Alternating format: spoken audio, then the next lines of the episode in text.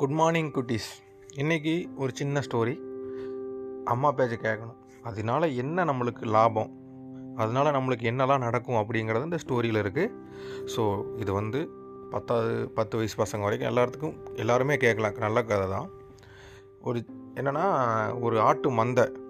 சரிங்களா? ஆட்டு மந்தையில் வந்து நிறையா ஆடுங்க. அந்த ஒரு பட்டியில் வந்து நல்லா மேய்ஞ்சிக்கிட்டு இருக்குது சுற்றி வேலி போட்டிருக்காங்க. அதை மேய்ச்சிட்டு இருந்தவன் வந்து மரத்தடியை படு படுத்துட்டு நல்லா புல்லாங்குழல் வாசிக்கிட்டு அவன் ஆட்டில் அப்படியே தூங்கிட்டான். சரிங்களா? அப்போ ஒரு ஓனாய் வந்து அந்த பட்டி போட்டிருக்க வேலி இருக்குல்ல அந்த வேலியிலேருந்து தலை உள்ளே விட்டு பார்க்குது அங்கே இங்கேயும் பார்த்துக்கிட்டு இருக்கு. அது எதையோ பார்த்துக்கிட்டு இருக்க நினச்சிட்டு ஒரு சின்ன ஆட்டுக்குட்டி வந்து அதுக்கிட்ட கேட்குது நீ எதை தலை உள்ளே விட்டு பார்த்துக்கிட்டு இருக்க? உனக்கு என்ன வேணும்? அப்படின்னு கேட்குது சரிங்களா? அப்போ அது கேட்குதும் போது சொல்லுது எனக்கு எனக்கு நல்ல ஒரு இளம் புல் புல்லுன்னு சொல்லுவாங்க தெரியுமா? கிராஸ். இளம் புல். அதாவது வந்து ஜஸ்ட் அப்போ முளைச்ச புல் வேணும் எனக்கு. அதை குடித்து தண்ணி குடித்தா சூப்பராக இருக்கும் அப்படிங்குது. அப்போ அந்த அந்த ஆட்டுக்குட்டி சொல்லுது நீ வந்து மாமிசம் தானே சாப்பிடுவேன் நான்வெஜ் தானே? நீ நான்வெஜ் சாப்பிட்றவன் எப்படி நீ புல் சாப்பிடுவ? எங்கள் அம்மா சொல்லியிருக்குல்ல நீ நான்வெஜ் தான் சாப்பிடுவேன்னு அப்படின்னு சொல்லுது. அப்போ அந்த ஓனாய் வந்துட்டு நைஸாக ஒரு பாசாங்க பண்ணுற மாதிரி சொல்லுது இல்லை இல்லை நான் புல் தான் சாப்பிடுவேன். யார் சொன்னா? பொய் சொன்னாங்க. உங்கள்கிட்ட யாரோ பொய் சொல்லியிருக்காங்க அப்படின்ட்டுருக்கு அதை அப்படியே பிரெயின் வாஷ் பண்ணிடுச்சு அந்த ஆட்டுக்குட்டியை. அப்போ அந்த ஆட்டுக்குட்டி எழுந்துட்டு சொல்லுது? இரு இரு நான் வெளியே வந்து உனக்கு நல்ல புல் கிடைக்கிற இடமா காட்டுறேன் அப்படின்ட்டு அது அந்த ஆட்டுக்குட்டியும் அந்த கேட்டுக்கு கேட்டை ஓப்பன் பண்ணி வெளியே போயிடுச்சு அப்படி போச்சு அழியோ டப்புன்னு அந்த ஓனாய் இருக்குல்ல ஜம்ப் பண்ணி அதை பிடிச்சி சாப்பிட்டு அடித்து கொண்டுருச்சு இதுலேருந்து என்ன தெரியுது? அம்மா அப்பா ஒரு விஷயம் சொன்னாங்கன்னா அது கன்ஃபார்மாக நம்ம நல்லதுக்கு மட்டும்தான் நம்மளை பாதுகாக்கிறதுக்கு மட்டும்தான் அப்படிங்கிறத அர்த்தமே. சரிங்களா? உலகத்திலேயே நம்ம நல்லா இருக்கணும் அப்படின்னு நினைக்கிற ஒரு ஜீவன்னா அது அம்மாவும் அப்பாவும் மட்டும்தான். நம்மளுக்கு எந்த பிரச்சனை வரக்கூடாதுன்னு நினைக்கிற ஒரு ஜீவன்கள்லாம் அது அம்மாவும் அப்பாவும் தான். ஸோ அவங்க சொல்கிறதுல நீங்கள் முழுசாக கேட்குறீங்களா இல்லை அட்லீஸ்ட் ஒரு செகண்ட் யோசிங்க அதை கேட்கலாம். அவங்க என்ன சொல்கிறாங்கங்கிறத கேட்டுக்கிட்டு அட்லீஸ்ட் ஒரு செகண்ட் அதை யோசிங்க. அப்போ அது அட்லீஸ்ட் உங்களுக்கு அதில் புரிஞ்சிருக்கும். அவங்க சொல்கிறதுல இது கரெக்டாக தப்பா அப்படிங்கிறத அது கன்ஃபார்மாக அது உங்களை சேவ் பண்ணும். நீங்கள் நீங்கள் எழுபது வயசு ஆகிடுச்சு உங்களுக்கு. உங்கள் அம்மாவுக்கு வந்து எண்பத்தஞ்சு வயசு. அப்போது அந்த வயசில் உங்கள் அம்மா சொல்கிறதும் உங்களை காப்பாற்றுறதுக்காக தான் இருக்கும். சரிங்களா? அதனால் அம்மா சொல்கிறத கன்ஃபார்மாக கேளுங்க. அண்ட் டெஃபினெட்லி பை பை குட்டீஸ். அடுத்த கதையில் சந்திக்கலாம்.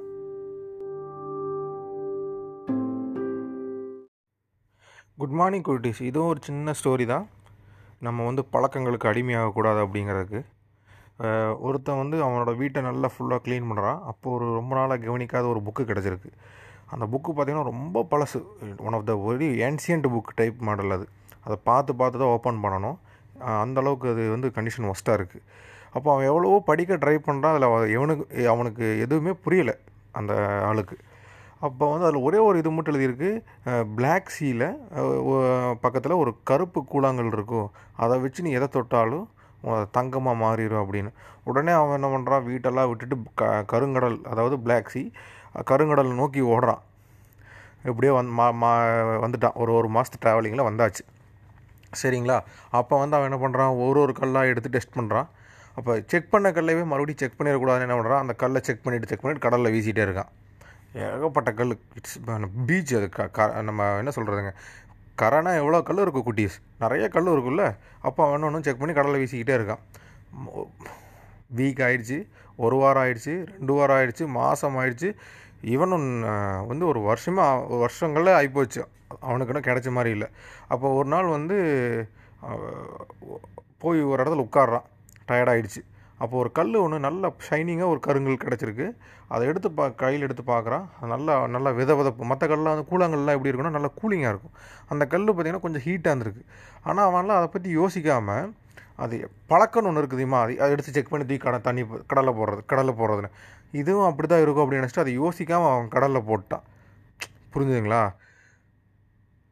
அந்த கடலில் போட்ட கல் தான் தங்கத் தங்கம் தங்கத்தை மாற்றுறது இந்த ஒரு கல் வந்து எதை தொட்டாலும் தங்கமாக மாறுறது. அப்போ இதில் என்ன இந்த ஸ்டோரினா உடனே நீங்கள் நம்ம வந்து குழந்தைங்களா இப்படிலாம் ஒன்று இருக்கா அப்படின்னு யோசிக்கக்கூடாது. இதில் என்ன சொல்ல வரோம்னா நம்ம பழக்கங்கள் அதாவது வந்து நம்ம ஒரு ஒரு தேவையில்லாத ஒரு பழக்கங்களை வந்து அதை கண்டினியூஸாக நம்ம பண்ணிவிட்டு அதுக்கு அடிமை ஆயிடக்கூடாது சரிங்களா? அது தவறுன்னு தெரிஞ்சு அந்த இடத்துல அதை நம்ம வந்து விட்டுறணும். இல்லை நம்மளுக்கு எனக்கு இதுதான் பழக்கம். அதுனால் அது ரொம்ப அதுதான் தப்பு. சரிங்களா? அந்த பழக்கத்துக்கு நீங்கள் அடிமையாக இருக்கக்கூடாது. உங்களுக்கு தான் அது எது இருந்தாலும் அடிமையாக இருக்கணும். மீன்ஸ் உங்கள் கண்ட்ரோலில் தான் எல்லாமே இருக்கணும் மொழிய அதோட இதோட ஒரு விஷயத்தோட கண்ட்ரோலில் நீங்கள் இருக்கக்கூடாது. மீன்ஸ் ஒரு கெட்ட விஷயங்களோட இதாக இருக்கலாம். எந்த பழக்கத்துக்கும் நீங்கள் அடிமையாக இருக்கவே கூடாது. சரிங்களா குட்டீஸ்? ஸோ எதையா இருந்தாலும் யோசிச்சு செய்யுங்க. அம்மா பேச்சை கேளுங்க. பின்னாடி பார்க்கலாம்.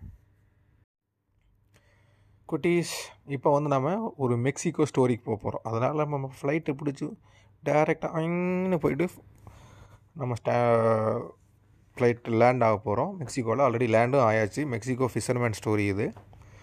அங்கே ஒரு மீனவன் வந்து நல்லா என்ஜாய் பண்ணிவிட்டு பாட்டு பாடி நல்லா சாப்பிட்டுட்டு பார்ட்டி பண்ணிகிட்ருக்காரு சரிங்களா? அப்போ வந்து ஒரு இளைஞன் ஒரு யங்ஸ்டர் வந்து அந்த அவரை பார்த்துக்கிட்டு ஒரு அவர் வந்து ஏழை ஃபிஷர்மேன் அதை வந்து ஏழை மீனவன் சரிங்களா? அதை ஒரு இளைஞன் பார்த்துக்கிட்டு இருக்காரு சரி அவர் என்ன பண்ணாரு சரி கடற்கரையில் இருந்தது போதும் வீட்டுக்கு போகலான்னு போயிட்டார்.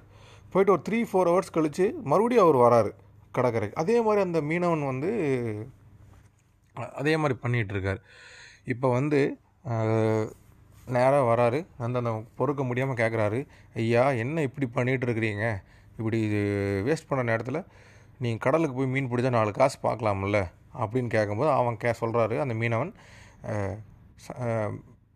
கா கிடச்சா என்ன பண்ணுறதுன்னு அதை நீங்கள் இது விற்று இந்த மரக்கட்டை போட்டு விற்றுட்டு நல்ல ஸ்பீடு போட்டு வாங்கி இன்னும் நிறையா மீன் பிடிக்கலாம். பிடிச்சா நீங்கள் அந்த நிறையா நான் நிறையா காசு கிடைக்கும். வீடு வாங்கலாம் அது வாங்கலாம் அப்புறம் பெரிய கப்பல் வாங்கலாம். அந்த கப்பலில் போய் நடுக்கடலில் போயிட்டு பல வகையான மீன்கள் வாங்கலாம். அந்த மீன்களெல்லாம் விற்று உங்களுக்கு அந்நிய செலாவணி ஃபாரின் எக்ஸ்சேஞ்ச் அதில் நீங்கள் ஒன்றும் பெரிய ஆளாகலாம் அது அதை வச்சு என்ன பண்ண போகிறீங்க அப்படின்னு சொன்னதுக்கு அவனுக்கு அந்த மீனவனுக்கு ஒன்றும் தெரியலையே அப்படின்ட்டு அவர் பொறுமையாக பதில் சொல்கிறாரு நீங்கள் பெரிய பெரிய வீடு கட்டலாம் ஜாலியாக இருக்கலாம் என்ஜாய் பண்ணலாம் நல்லா சாப்பிட்டுட்டு பார்ட்டி பண்ணலாம் அப்படிங்கிறாரு. அதைத்தானே நான் இப்போவே பண்ணிகிட்டு இருக்கேன் அப்படின்னோடனே அந்த அந்த இளைஞனுக்கு மூஞ்சியே இல்லை. அப்போ அவர் சொல்கிறாரு எல்லாமே காசு ஆகிடாது தம்பி வாழ்க்கைன்னு ஒன்று இருக்குது சரிங்களா? அன்பு பாசம் இதெல்லாம் இருக்குது நம்ம சம்பாதிக்கிறதை மட்டும் குறிக்கோளாக வச்சுட்டு இருந்தோம்னா நம்ம கூட கிடைக்கிட்டு இருக்கிற அன்போ இல்லை நம்ம ரிலேஷன்ஷிப்லாம் இழந்துருவோம். ஸோ நம்மளுக்கு பணம் தேவை தான் அதே விஷய நேரத்தில் அதை மட்டும் குறிக்கோளாக வச்சுக்கிட்டு நம்ம கூட இருக்கிற ரிலேஷன்ஸ் நம்ம மேலே அன்பு வச்சுருக்கிறவங்க நம்ம லைஃப்பில் இருக்கிற சந்தோஷம் எல்லாத்தையும் இழந்துடக்கூடாது. நம்மளுக்கு வேணுங்கிற நம்மளுக்கு தேவையான அளவுக்கு காசு இருக்குது அது போதும் அப்படிங்கிற ஒரு மனநிறைவு வேணும் அப்படிங்கிறார். அதே மாதிரி குட்டீஸ் நம்மளுக்கு பணம் தேவை தான் நீங்களும் பெரிய ஆளாகி சம்பாதிக்க போகிறீங்க சம்பாதிப்பீங்க க- நல்லா படித்து அப்போ அந்த சமயத்தில் காசு பின்னாடி மட்டும் ஓடாமல் நம்ம மேலே அன்பு பாராட்டுற அம்மாவாக இருக்கட்டும். ரொம்ப டைம் ஸ்பெண்ட் பண்ணாட்டி பரவாயில்ல. ஒரு ஃபோன் பண்ணி அம்மா நீங்கள் சாப்பிட்டியாம்மான்னு கேட்கும்போது அம்மாவுக்கு ஒரு நி- சந்தோஷம். அப்பா உங்களுக்கு ஏதாச்சும் வேணுமா?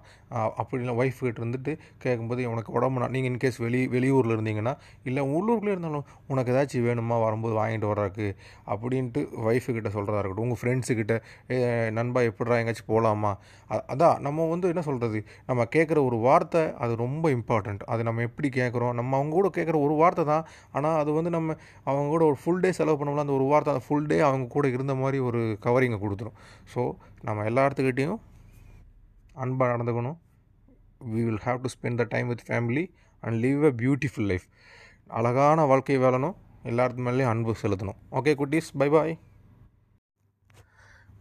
குட்டீஸ் நம்ம இப்போ அதுக்கு முன்னாடி மெக்சிகோ ஸ்டோரி பார்த்தோம். இப்போ மெக்சிகோலேருந்து ஃப்ளைட்டை பிடிச்சி சைனா போகிறோம் அங்கே ஒரு சின்ன வில்லேஜ் இருக்குது அங்கே ஒரு பத்தே பத்து விவசாயிங்க தான் இருக்காங்க. அவங்க நல்லா வந்து இப்போ காலையில் எந்திரிச்சாச்சு கோழி கூவியாச்சு எல்லாம் எந்திரிச்சு இப்போ எல்லாம் சரி நானும் போய் வேலை பார்க்குறேன்ட்டு அவன் ஒருத்தர் வந்து நெல் போடுறாரு ஒருத்தர் வந்து கேபேஜ் முட்டைக்கோஸ் போடுறாங்க ஒருத்தர் தக்காளி போடுறாங்க இன்னொருத்தர் பயிர் மற்ற பயிர்கள்லாம் பார்க்குறாங்க நெ நிலத்துக்கு தண்ணி விடுறாங்க. அப்போ பார்த்து நல்ல மழை இடி மின்னல்னு போட்டு தட்டி பிரிக்குது. அப்போ இவங்களுக்கெல்லாம் பயம் ஆயிடுச்சு. இவங்க என்ன பண்ணுறாங்க நிலத்தை விட்டுட்டு ஒரு பக்கத்தில் ஒரு மண்டபம் இருந்துச்சு. அந்த பத்து பேரும் வந்து அந்த மண்டபத்தில் நிற்கிறாங்க சரி இப்போ நின்றுரும் அப்போ நின்றுன்னு பார்க்குறாங்க மழையா நீ சொல்லி நான் நிற்பேனா அப்படிங்கிற மாக்கில் அடித்து தும்சம் பண்ணுது. நம்ம சென்னையில் ஃப்ளட்டு இருந்தால் எப்படி வருதில்ல? அந்த மாதிரி அடித்து தும்சம் பண்ணிகிட்ருக்கு அப்போ அங்கே ஒரு பத்து விவசாயிங்க இருக்காங்க. அதில் ஒருத்தன் சொல்கிறான் நம்ம இப்போ கூட இருக்கிற பத்து பேர்த்தில் ஒருத்தன் வந்து ரொம்ப கெட்டவன். அதனால தான் மழை நிற்காமல் போயிட்டுருக்கு. நம்மளுக்கு ரொம்ப கஷ்டப்படுத்துது அப்படின்னு சொல்கிறான் அதுலேயும் அதே மாதிரி எல்லோரும் சொல்கிறாங்க ஆமாம் அப்படின்னு.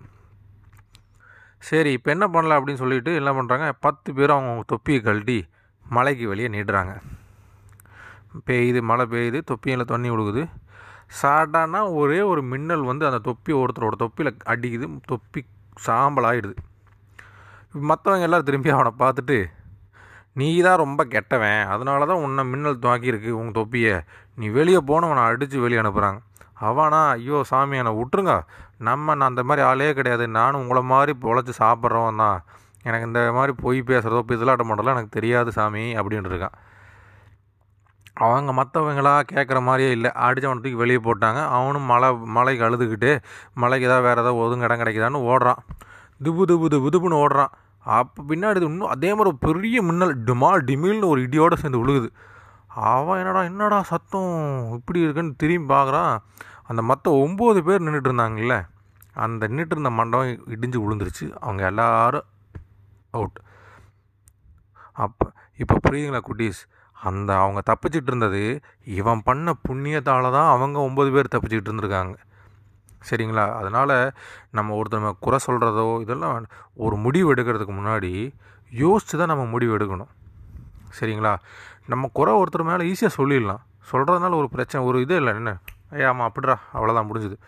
ஏன் குட்டீஸ் உன் ஃப்ரெண்ட்ஸு ஏய் அவன் அவன் படிக்க மாட்டான் அவன் வேஸ்ட்டு நம்ம சொல்லுவோம் ஆனால் அவன் இன்னொரு மூணு வருஷம் கழிச்சு பார்த்தோன்னா அவன் ஒரு பெரிய ஃபுட்பால் பிளேயரு பெரிய டென்னிஸ் பிளேயரு நம்ம தான் ஆவரேஜ் ஸ்டூடெண்ட்டாக உட்காந்துருப்போம் ஸோ நம்ம ஒருத்தனை தப்பாக பேசாதீங்க.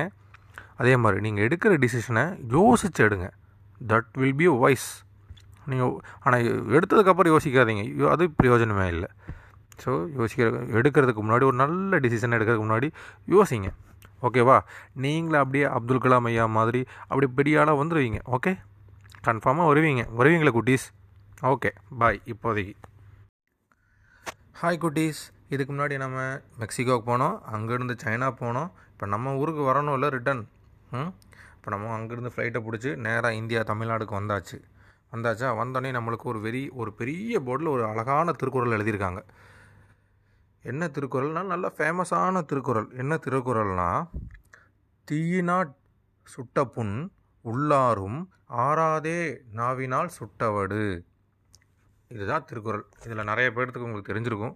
நீங்கள் பழி இப்போ வந்து நம்ம எல்லாரும் வந்து ஆங்கில வழி கல்வி படிக்கிறங்காட்டி இதெல்லாம் சொல்லி கொடுக்குறாங்களான்னு தெரியலை. பட் இருந்தாலும் உங்களுக்கு எல்லோரும் தெரிஞ்சிருக்க நிறையா வாய்ப்பு இருக்குது என்னென்னா அது இந்த ஸ்டோரி நம்ம ஒரு கதை வழியாகவே பார்த்துருவோமே அது என்ன மீனிங்னு உங்களை மாதிரி ஒரு சின்ன பையன்தான். சின்ன பையனா இருக்கும். எயித்து ஸ்டாண்டர்டோ எயித்து எயித்து எட்டு வயசோ ஒம்பது வயசு பத்து பன்னெண்டு வயசு எல்லாம் சின்ன பசங்க தானே?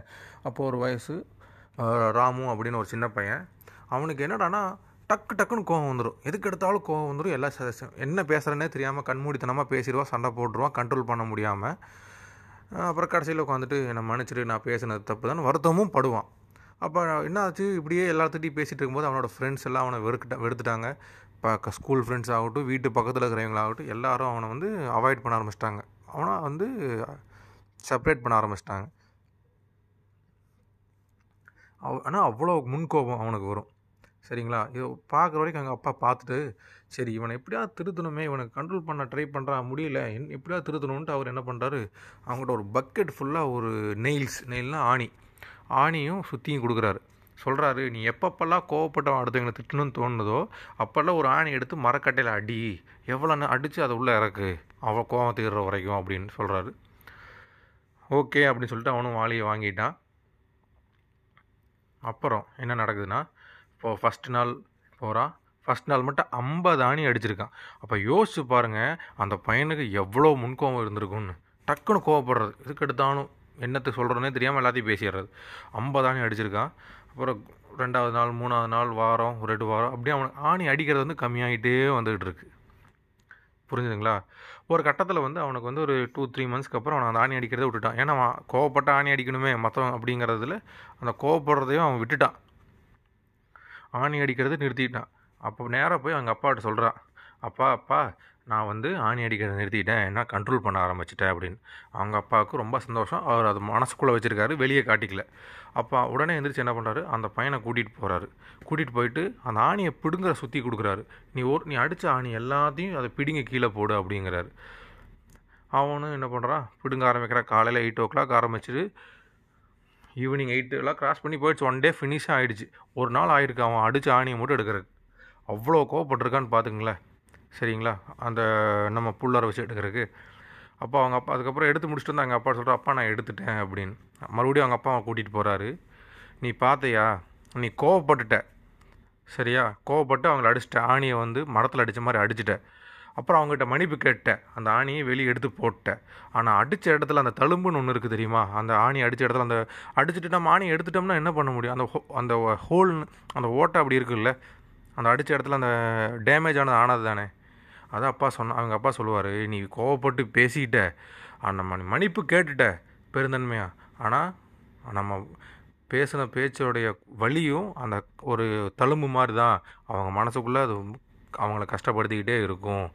அதனால் இனிமேல் எப்பவும் வாழ்க்கையில் கோவமே படக்கூடாது நீ அப்படின்னு சொல்கிறாரு ஆமாம் குட்டீஸ் நம்ம கோவத்தில் என்ன ஒருத்தர் வந்து மனசு சங்கடப்படுற மாதிரி சொல்லிடுவோம் நம்ம மன்னிப்பு கேட்டுருவோம். ஆனால் அவங்க அது வந்து என்னென்னா மனசுக்குள்ளே அவங்கள அழுத்திக்கிட்டே தான் இருக்கும். அதுதான் திருவள்ளுவர் சொல்கிறாரு அந்த குரலில். என்ன குரல் அப்படிங்கிற ஒரு வாட்டி நீங்களே சொல்லுங்கள் பார்க்கலாம். தீயினால் சுட்ட புண் உள்ளாரும் ஆறாதே நாவினால் சுட்டவடு. இதுதாங்க. நம்ம கையில் தீ வச்சு சுட்டால் கூட அது அழிஞ்சிடும் அது வந்து கையில் தழும்பு இதுதான் அப்படி தான் ஒன்றும் கிடையாது. மனசில் ஆறிடும். தழும்பு மட்டும்தான் இருக்கும் மனசுக்குள்ளே ஆறிடும். ஆனால் நம்ம பேசின பேச்சு இருக்குது இல்லைங்க. அவங்க மனசுக்குள்ளே அது அப்பவுமே ஆறாமல் இருக்கும். என்றைக்கு இருந்தாலும் அவன் நீ அப்படி பேசினல்ல நீ என்ன?